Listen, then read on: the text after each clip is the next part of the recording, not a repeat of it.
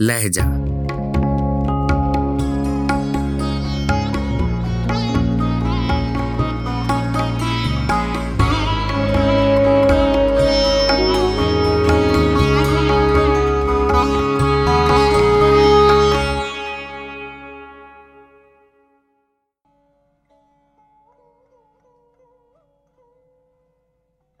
Madam نظم ساحل لدھیانوی۔ آواز و پیشکش راہیل فاروق۔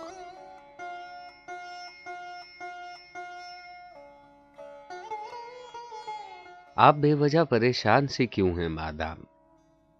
لوگ کہتے ہیں تو پھر ٹھیک ہی کہتے ہوں گے۔ میرے احباب نے تہذیب نہ سیکھی ہوگی، میرے ماحول میں انسان نہ رہتے ہوں گے۔ نور سرمایہ سے ہے روئے تمدن کی جلا۔ ہم جہاں ہیں وہاں تہذیب نہیں پل سکتی۔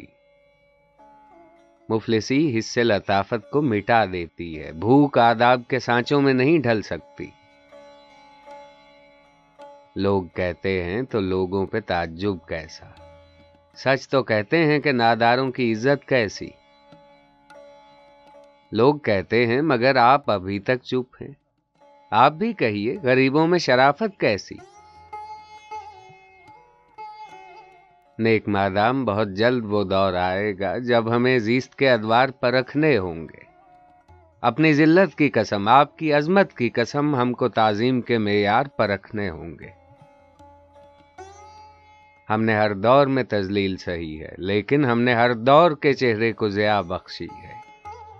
ہم نے ہر دور میں محنت کے ستم جھیلے ہیں، ہم نے ہر دور کے ہاتھوں کو ہی نہ بخشی۔ ہے لیکن ان تلخ مباحث سے بھلا کیا حاصل؟